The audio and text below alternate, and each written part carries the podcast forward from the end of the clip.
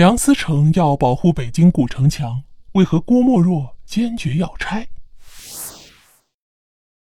北京是中国古代有名的大都市，元、明清等诸多王朝都在这里建都，这也让北京城有着悠久的文化积淀。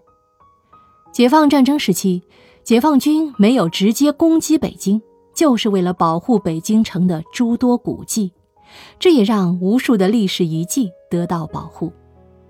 那么，在建国之后，新中国的首都也是在北京。一个国家的建立最为重要的一点就是首都的建设，围绕着首都的兴建工作，很多专家也有着不同的意见。当时啊，有一个比较大的问题，就是北京城是有城墙的。作为明清的首都，北京城自然要修筑高大厚实的城墙。在后来的战争中，很多城墙也彻底倒塌。但北京城还存在着不少的古城墙，由于时代的发展，这些城墙也与新城市中的建设有相悖的地方。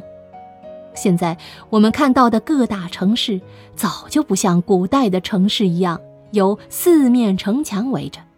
在枪炮坦克横行的年代，城墙早就失去了它的意义。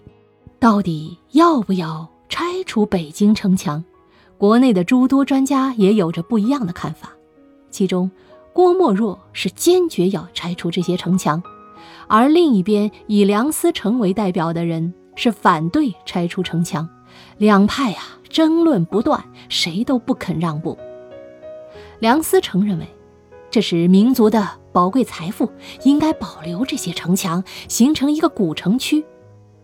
郭沫若则认为，应该拆除这些东西。这些不仅代表着封建社会的产物，也会对新中国的建设产生一定的影响。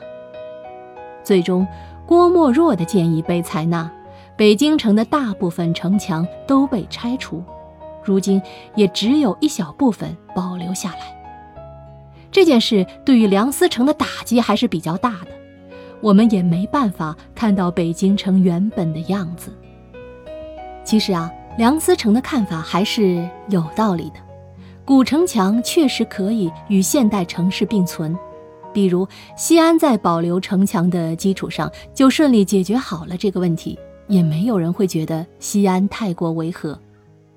那么郭沫若为何会坚持要拆除这些东西呢？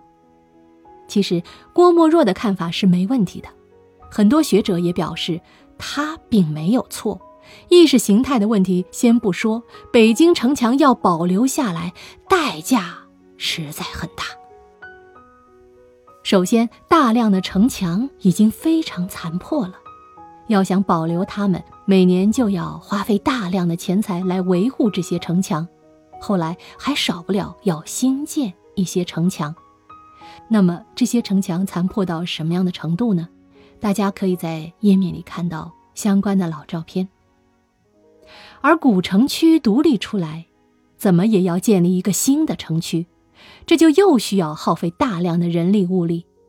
新中国刚刚建立，正是百废待兴的时候，这些东西对于国家的耗损比较大，也确实没有足够的资源搞好。梁思成是基于一个建筑学家的角度，他的观点合情合理，但是不太适合当时的中国。梁思成也确实做好了计划，他的重点其实不在于城墙，而是在于多城中心的规划，也表示应该循序渐进，这样才能做好两个城市中心的建设。可当时面临的各方面问题太多了，很难真正按照他的想法实行。郭沫若坚持要拆除城墙，也是一种干净利落的方法。考虑到新中国当时的情况。还有中国的人口情况，也不能完全否定郭沫若的看法。可是很多人愤怒的原因，还是郭沫若当时的说法。拆除城墙有着诸多的因素，但郭沫若坚持下去的理由，还是以城墙是封建余孽的象征为主。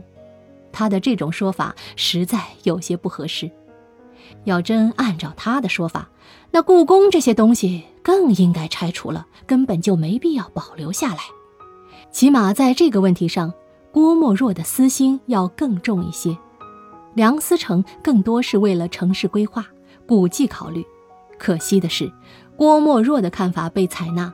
当时国家也会考虑很多情况，不可能仍旧认定城墙是封建余孽象征。除了他们这些专家参与到城墙争论中，还有苏联专家也进入讨论。这件事也并不是单纯的文物保护会议了，还涉及到诸多政治因素。很多时候，我们也没办法得到一个真正完美的解决方案。北京城如今还保留了诸多的古迹，但也没办法恢复到之前的样子了。现在的北京也存在着拥堵的情况。可北京的发展确实是比较成功的，渐渐成为了现代化的大都市，中国象征之一。里面的很多古迹也能保留下来，不少地方仍然有着历史的意义。从结果来看，郭沫若坚持的东西让中国失去了宝贵的财产，后人只能利用相片这些东西去回顾当年的北京城。但在发展的过程中，确实没办法扛起所有东西一起行进，有些东西该舍弃还是要舍弃的。而且拆除北京城墙，这还真不是郭沫若一个人就能决定的。像吴晗等人也坚持这个看法。